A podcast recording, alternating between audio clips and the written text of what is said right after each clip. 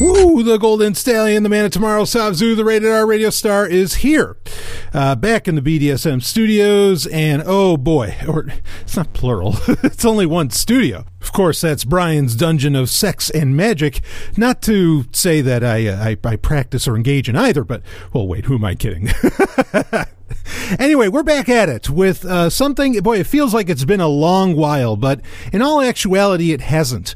Uh, this past July of 2018, of course, now we're in January of 2019, but in July of 2018, a uh, well, as I've done many times on Sovereign Tech, uh, I review the DC animated superhero films, um, and there is a larger within that. Really, there is a larger DC animated movie universe, which now comprises of twelve films, and we are going to review the twelfth. But in July, we did review the eleventh, which was a direct uh, not not prequel, but this movie is a direct sequel to the movie that came out in July. Now in July, uh, DC uh, what would be DCUA? I don't know. Um, I mean, there's there's a there's like thirty some odd of the actual DC animated films, but there's a specific universe that kind of plays within the New Fifty Two, which uh, often will update classic stories that occurred, much of which is happening here. Um, and within those, there are I think specifically twelve. But anyway, so within uh, yeah, I I've, I've reviewed these movies many times over the years, and I'm a big fan. And as I've said many times, that the DC animated universe, if you were to count that as films, and they are. I mean, most of them are a good hour and a half, or or you know, and change, uh, where they do match up to the length of a full-on live-action Marvel film. Um, if we counted these as like a genuine universe, kind of like the Marvel, you know, kind of like the Marvel Cinematic Universe or Marvel, yeah, whatever they call that, the MCU or the the MC, or is it the DCEU? Uh, uh, all these terms just get crazy. Anyway, if this were if these were counted as their own theatrical universe, uh, they would blow Marvel out of the water. I've said that every single time, and these movies have failed to disappoint. Um, DC, well, even though with Aquaman, which I reviewed on a recent Sovereign Tech, uh, with Aquaman, Aquaman was a phenomenal film, uh, can easily stand toe to toe, not only actual story effects and everything else wise, not only movie wise, production wise, but uh, and and certainly budget, but as far as like what it's raked in in the box office, it can stand toe to toe with any Marvel film, um, which I couldn't be happier about because I like to see Marvel get a good kick in the fucking pants. And you know, sorry, that was a little. Ooh, uh, I am okay. I love all comic books. Marvel, uh, I just don't think it deserves uh, necessarily the. Um, the honors uh, that it gets today. It's, it's just, it, it's fucking madness.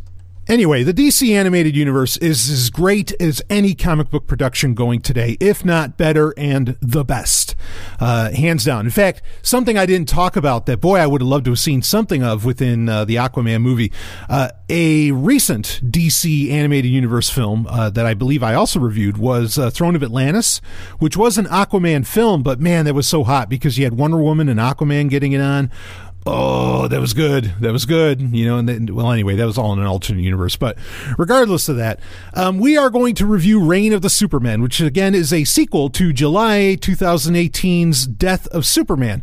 Now, this is the ending of the story, which leads itself to. Okay, I'll say it right out front. It is not without problems. Not that it's bad. It's just there's opportunities missed. It is not without problems, but Reign of the Supermen was great. It was a great film. Uh, laughed my ass off a bunch of times, which is far more than I can usually say at any Marvel film. I do not laugh like the jokes just don't always work as well in Marvel films. Um, I, well, I laughed a little bit with Venom, but anyway, I, I, think that part of that was just the amazement of seeing Venom on the screen. Now, grant you, it is amazing to see the death of Superman storyline, which is a classic storyline that ran between like 92 and, well, it went on for a while. So, as far as when it actually ended, we'll, we'll say 92 to 93, though really went into 94 a bit. Um, I, I, think that storyline basically came to an end when we got the uh, Superman and Lois Lane wedding, which was, was that 94? I'm pretty sure.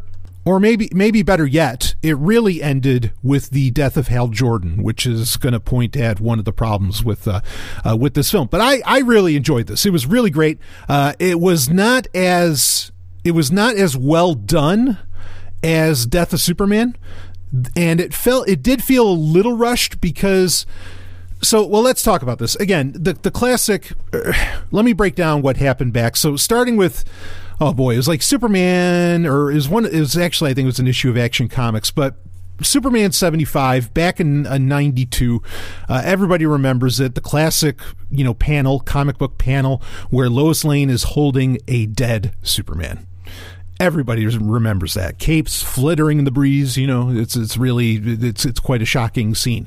Uh, and it was a big deal. Now grant you as I've pointed out many times, anytime that I've talked about the Death of Superman storyline, uh, or maybe what could be called the Death and Return of Superman storyline, uh, this was huge. I mean, it, you know, it was a massive storyline, but really, Superman had died many times, even you know over the previous ten years to 1992. I mean, he died like a couple times a year uh, like really died, you know, and would come back in whatever fashion.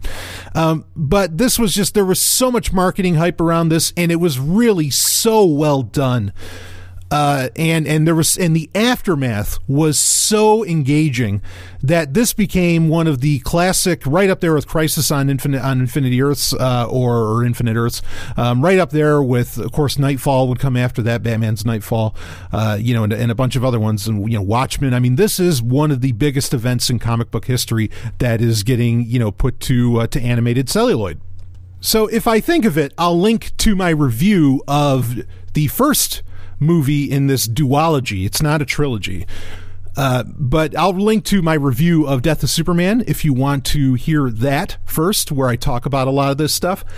Uh, but anyway, that was that movie was fantastic. Like they really, really delivered that. And much like that one, this is it's not a panel for panel rendition, you know. And also, they have updated it quite a bit to where I mean, you know, in this movie, in Reign of the Supermen, which is the one we're reviewing now, which came out I think officially January fifteenth, two thousand nineteen, so very fresh.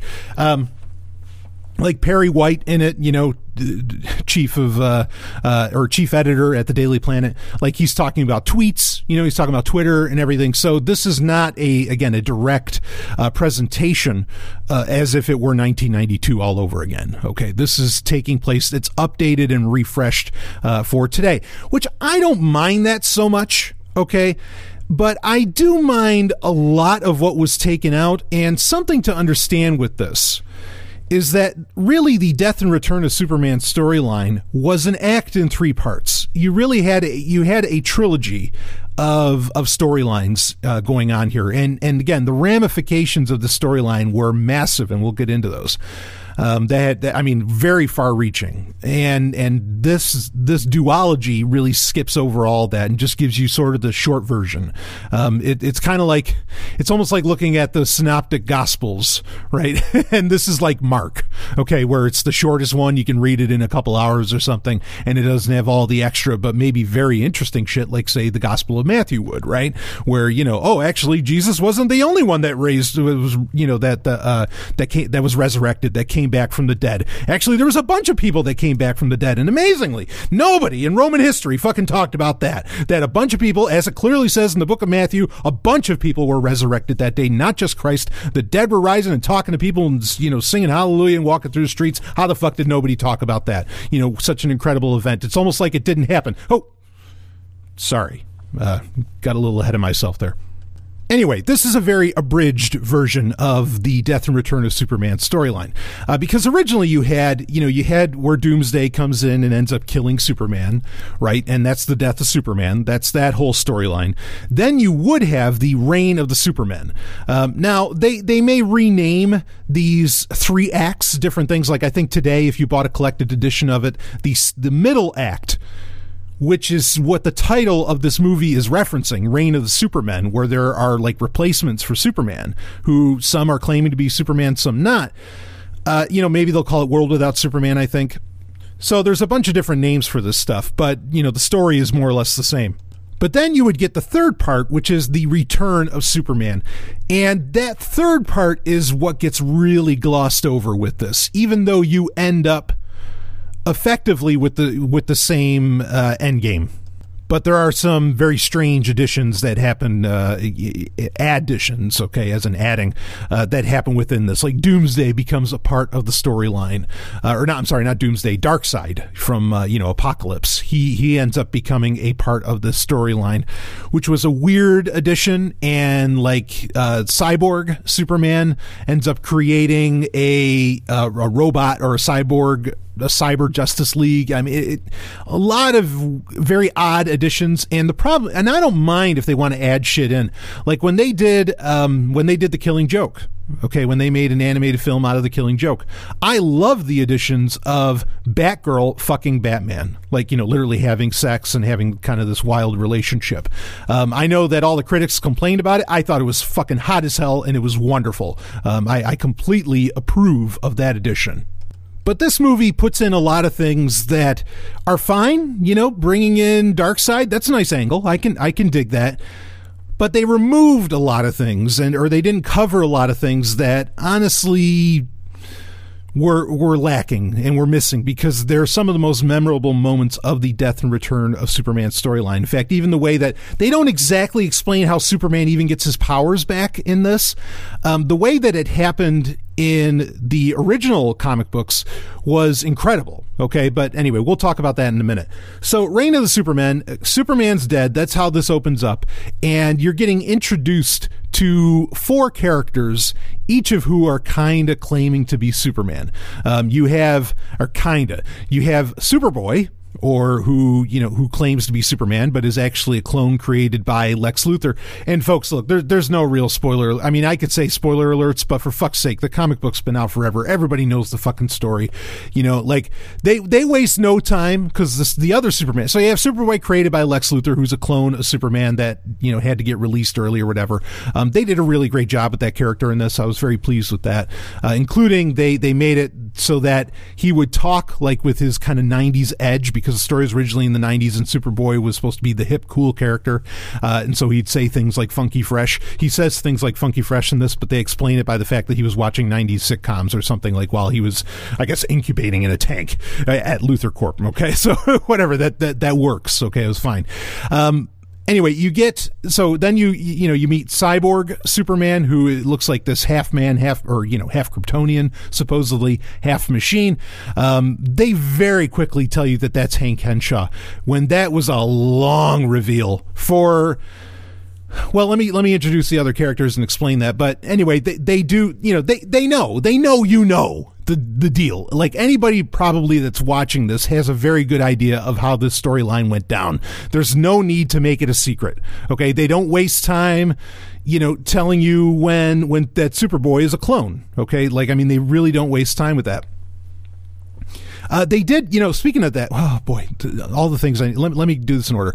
Uh, Steel, of course, you have Steel, who didn't never really in the comic books claim to be Superman originally, but some people wondered about it. Certainly, when they were building up to the Reign of the Superman storyline getting released, um, there was conversation that maybe he's that that guy, you know, maybe that's Superman. Uh, but you find out pretty quickly that it's not. Uh, Steel is out of the out of the four. Steel is probably my favorite character to come out of out of the Reign of the Superman. Um, even though I actually I love the character of Guardian, but he got no play in Death of Superman, completely missing from that, and also no play in the Reign of the Superman, which is a real shame. Uh, but regardless of that, Guardian was, didn't never claim to be Superman. It's not Superman. He's a regular human being with a pretty funky shield. Uh, it kind of sounds like Captain America America, but no, it's way cooler. Um, and then you have uh, you have the Eradicator, who you don't originally like in the comic books you didn't know that it was the eradicator. You thought i mean a lot of people thought it, it, was superman. It wasn't until later on that you find out that it's the eradicator and you find out the eradicator was created by superman's great grand or grandfather who created the program to protect kryptonian life and so that's more or less what it's doing within this film and within the comic book storyline. Even though originally eradicator was a villain you know when superman dies it realizes its programming was flawed uh, and it failed at protecting Kryptonian life, and so it becomes Superman. Um, it is far more robotic in this movie the Eradicator is. In fact, I think they even call it a hologram. Uh, it's far more robotic as to where you know the Eradicator in the comic books acted very human and you really you actually thought he was superman he just the only thing that was weird about him is he had a visor on and everything but otherwise he looked exactly like superman not so in the animated film regardless of that so you had these four supermen now again in the comic book storyline reign of the supermen not the movie but the comic books uh, yeah, there was a lot of questions. Like, wait, is Superboy some kind of like rebirthed Superman? Um, is is the cyborg Superman? Is that actually Superman enhanced with Kryptonian technology? Is the Eradicator actually Superman? But he seems really violent. What's the deal with that? You know, like did Superman pissed off that he got offed? You know, what what's the score there? And again, with Steel, you found out pretty quick that that was John Henry Irons, right? Uh, and and that's fine. You know, I mean because as soon as he takes it off, I mean he's black and whatever whatever. I, I, mean, I'm all about a black Superman. I really am. Actually, like I said, Steel's one of my actually Steel's one of my favorite characters within the Superman family and within DC Comics overall. Um, I really, really always dug that suit, the cape the hammer, the whole thing. I really thought it was so cool. Uh, so you know, I'm not knocking that at all. Not not even by a long shot. Uh, anyway, so you don't really it's kind of disappointing that there isn't a whole lot of play other than maybe with Eradicator and Hank Henshaw, even though again it doesn't take long for them to clarify what's going on. Um, you know, th- there's no play on the fact that oh, you know, these might actually or one of these guys might actually be Superman reborn. You know, they they don't play on that at all. Uh, a little bit. There's a moment between Cyborg Superman and Lois Lane but it, it's again, it's all very, very abridged because this is a movie that clocks in at about an hour and a half. And really, the whole first hour is Reign of Superman, and then you get 30 minutes at the end that is more or less the return of Superman Superman storyline um, within it. And the Justice League play a pretty heavy role in this, more so than they did in the actual. I mean, they were certainly a big part of the Reign of Superman storyline, but you know, like they're they're a lot bigger in this, a lot bigger. Uh, though there's some great moments between Wonder Woman and Lois Lane, uh, where actually, I mean, it, it almost looked like it was going to turn into a triad or something. I was like, you know, between her and, Superman and everything. Uh, of course, Superman does come back. You find out that Superman was incubating in the Fortress of Solitude, um, not like Superboy but that he was incubating. And when he comes out, he has the black suit on, he has the long hair, even has a little bit of a beard, very much making him look like Jesus. Uh, he didn't have the beard in the comic books, but he did have the long hair, and Superman would have long hair for a while, pretty much up until. Uh, well, I guess the wedding, maybe they fixed that, but when he became Electric Superman, they certainly made sure that was gone. Um, they unfortunately didn't give, you know, with his black suit, he classically had the uh, like jetpack boots. Um, they didn't give him those. Instead, he actually flies his old Kryptonian ship that he arrived in as a baby. That was kind of interesting uh, that he uses that, but that's all part of the changes made, you know, with this movie as compared to the comic books. Again, I don't expect fidelity to the comic books, but here's the thing: is that you know, as you find out that Hank Henshaw is really a bad dude, and you don't find out until much later, um, Hank Henshaw creates like this machine city. Okay, as where in the in the movie Reign of the Superman, he ends up making like a a, a watchtower, space state watchtower, you know, like the Justice League base. He makes one, or you know, he more more or less commandeers one in space and everything. Um, and w- with him not what he he made the machine city at Coast City, which is where Hal Jordan comes from. And Hal Jordan's in this movie, and Nathan Fillion does a great job, and he's fucking hilarious as always. One of my favorite comic book characters of all time. Uh, you know, the Green Lantern. And when he when Hank Henshaw, the cyborg Superman, makes his machine city on top of Coast City, destroying Coast City, Hal Jordan goes nuts. And this is what leads very much to Hal Jordan becoming Parallax, which was this wildly popular, or I mean, well, a popular character, but a wildly popular villain um, because he would, I mean, and eventually Hal Jordan would, again, he, you know, he would die. They would have a, a Death of Hal Jordan um, comic that, that was a, that was a major, major deal. Uh, but Parallax would would be a real threat uh, to the Justice League and you know pretty much the entire DC universe. We're talking about a, you know, like just a, a really crazy, powerful Hal Jordan who has a you know who's a villain now, has a very serious mean, mean streak. And it made sense. And it was an epic tell, you know, it was a very, very emotional telling, um, especially for comic books and especially, you know, quote unquote for kids. Um, that here, you know, you have Hal Jordan's hometown get wiped out by this guy who was claiming to be Superman, you know, that being Hank Henshaw, uh, cyborg Superman. And of course he's going to go nuts after that. And he's going to, well, fuck this. I'm going to become so powerful that, you know, nothing's going to be able to stop me and I'll be able to res- resurrect Coast City because that's what Hal Jordan does after Hank Henshaw destroys his hometown is he goes to the Guardians of Oa, you know, the Guardians for the Green Lantern Corps. And he says, you know, hey, let's re, we can do this. We have the power. We can rebuild Coast City. We should do that. And the Guardians say no. And Hal Jordan just, you know, again, he snaps and he, you know, starts wiping out Green Lanterns and everything. I mean, it's it's a badass storyline, but you get none of that in this whatsoever. And again, the movie itself, Reign of the Supermen, is is great. It's actually really well done. But the storylines that were set up during more specifically not during reign of the supermen but more during uh, return of the superman uh, uh, uh you know part of the story to to not have it like to not have those there is it's a lost opportunity because it's an epic fucking story. And it kind of it sort of makes me feel even though D, the DC animated universe has done a fine job um, with you know with building up villains compelling villains as to where Marvel completely fails as far as villains go. Uh, like I, I mean you know they just they can't make a great villain to save their life uh, you know, which is part of the reason why those movies suck so bad. But anyway, you, you, I just felt like you know here was your chance to really have a great villain. But the thing is, is that I think it would be a villain where it all just made a little too much sense why he was doing what he did, and then the kids would end up liking him. Uh, because I know certainly that's how I felt. Is I liked Parallax. I thought Parallax was badass. You know, when Hal Jordan became that and I liked him. I liked him more than I liked the heroes, and I think that's something that, for whatever reason, by and large, the comic book industry is trying to stay away from, and I don't know why. I don't know what the fear is with that because obviously, over the decades in the co- in the comic books themselves, the physical comic books they've been able to create tremendous villains, you know, that, that are as more interesting or just as powerful, just as engaging as any of the heroes. So I don't get what's behind that when it comes to taking these things to film, animated or otherwise.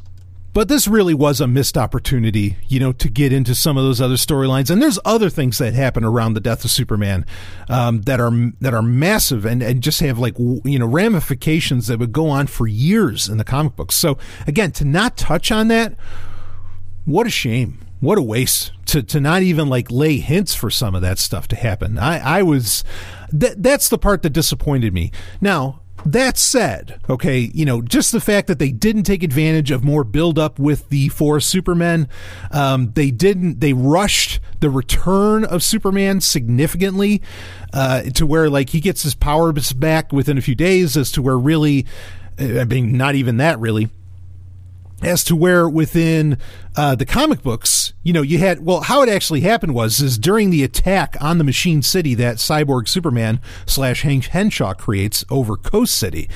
Uh, he blasts like the Eradicator sacrifices himself. This kind of happens in the movie Okay, but the Eradicator sacrifices himself, jumps in front of Superman from getting blasted by this like just massive hunk of kryptonite, a, a kryptonite gas, effectively. And so when that happens, Eradicator's body, like all the Kryptonian power within it, transfers like a rainbow. You see it right on the panel. I'll never forget it. It's an amazing issue of Superman. You know, transfers right back onto you know onto the actual Superman onto Kal-El, and the Eradicator dies for, at least for a while. Uh, you know the Eradicator dies because of it. And it's just like this empty husk. But then suddenly, oh shit, Superman's got his powers back, and he goes. I mean, you know, he just goes ass crazy on on Hank Henshaw. Uh, and it's a great moment. It's awesome, and you know I'll never forget the double panel when he comes back. He has the suit on, the whole thing. It's it's just it's great. Uh, you don't get that powerful of an event. You don't get that sacrifice from the Eradicator, again, which was another powerful story because the Eradicator originally was a villain. You get none of that background in this movie. So there's, there's just so much missing that was really, really emotional, tragic, epic that existed within the comic book series. Uh, or within the, I mean, and granted, it took place across Justice League comics, across all the Superman titles that existed at the time, you know, Man of Steel and all that. I mean, there were four Superman comics at the time, and each Superman, you know, during this reign of the Superman line in the comic books back in 92, 93, uh, each Superman got to take over one of the titles. It was such a brilliant fucking move and such great writing. It was, oh man, it was so well done. So for this movie to rush it, I mean, if they did another film, what they, they should have done a trilogy, is my point. Okay, especially if you have July to January, what do you got there? Some odd six months, barely. Just just do the third movie in six months. It would have been great. I don't know why DC was scared of, doing a trilogy with this. They should have because they rushed it way too much um, in this film. Or not that they rushed it. What they presented had fine pacing and timing, but compared to what the storyline originally was, it was rushed. And and again, that's just a shame. So anyway, to talk about the movie, I don't want this review to go too long, but to talk about the movie itself, uh, you have all of the same uh, voice actors from you know, from uh, Death of Superman from back in July of 2018, uh, and they all do a great job. Jerry O'Connell's phenomenal as Superman uh, once again, and uh, Rebecca Romijn, she is fantastic as Lois Lane. Uh, Rainn Wilson, goddamn, is this guy multi-talented or what? What a what a fucking sweetheart. He is. He makes Lex Luthor so cool. you know, I mean, he really does. He just delivers, and and every like everything Lex Luthor says has just such sass to it, and and and you can feel like you, you can get the sense of his his feeling of superiority over everybody else and his uh, almost his impatience and yet at the same time it's humorous when he does it because you know I don't know Rainn Wilson. He just his voice is is tremendous. I mean, he's a great actor too. Uh, of course, if, if, anyone saw the recent Short Trek where he reprised his role as Harry Mudd, oh, that was that was dynamite. I think that was the best Short Trek. But we'll talk about that during the Star Trek update um, later on in the month of uh, January 2019 here. Uh, but every again, all the voice actors were were totally on. Tony Todd, this was this surprised me as soon as I heard Darkseid talking and Tony Todd was doing the voice. Usually, Darkseid talks with almost like Darth Vader, where it's this very, very deep voice, um, which works for the character. But to have Tony Todd do it gave it such an air of menace. Um, if you don't know Tony Todd, he's done well, he's been kind of like a hero. Uh, he's black guy. He's he, has been in so many uh, films and done so much so much voice work. You'll you'll instantly know who he is when you when you see him.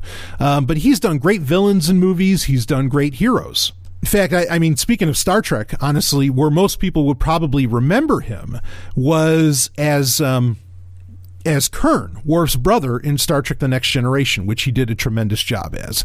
Uh, just a great actor. And man, I thought his his interpretation of Darkseid, uh, you know, voice wise, was just right on the nose. I mean, it, it was it was so solid. Um, in fact, a lot of people don't remember speaking, you know, kind of connecting the dots. Um, one what I think is actually the greatest thing that that DC animation uh, has really produced, of course, from the wheelhouse of Bruce Timm.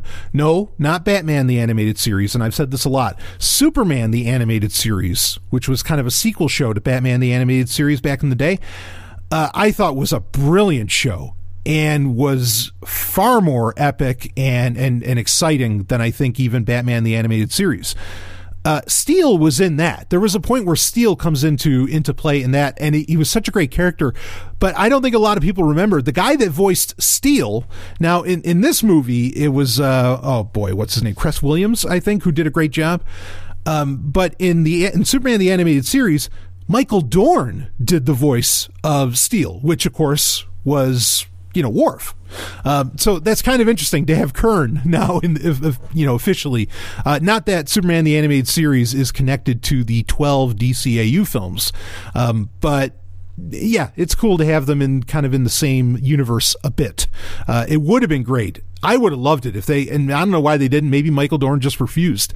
I think it would have been tremendous to have Michael Dorn reprise his voice role as Steel in this movie, and to have you know, and then to have uh, uh, Tony Todd doing Darkseid. Oh, that could have been really cool you know. Uh, so anyway, missed opportunity, but not a huge deal. Um, Sam Liu, who's done a few of the DCAU films, uh, did the direction here. His direction is, as it has been, was fully on display and very well done. Uh, Frederik Wiedmann did the music, who he's also done a lot of the music for different DCAU films. There's nothing terribly like exciting or engaging in this movie, but it's completely serviceable, you know, and I kind of got to the point, I'll admit this, I got to the point with movies, animated, cinematic, whatever, uh, live action, you name it. I got to the point where I'm like, yeah, you know, you really can't do like an unserviceable score anymore. Like, like they've figured it out how to make music that just works for the film and sits in the background nicely, even if it's something that, even if it isn't something that's really stirring.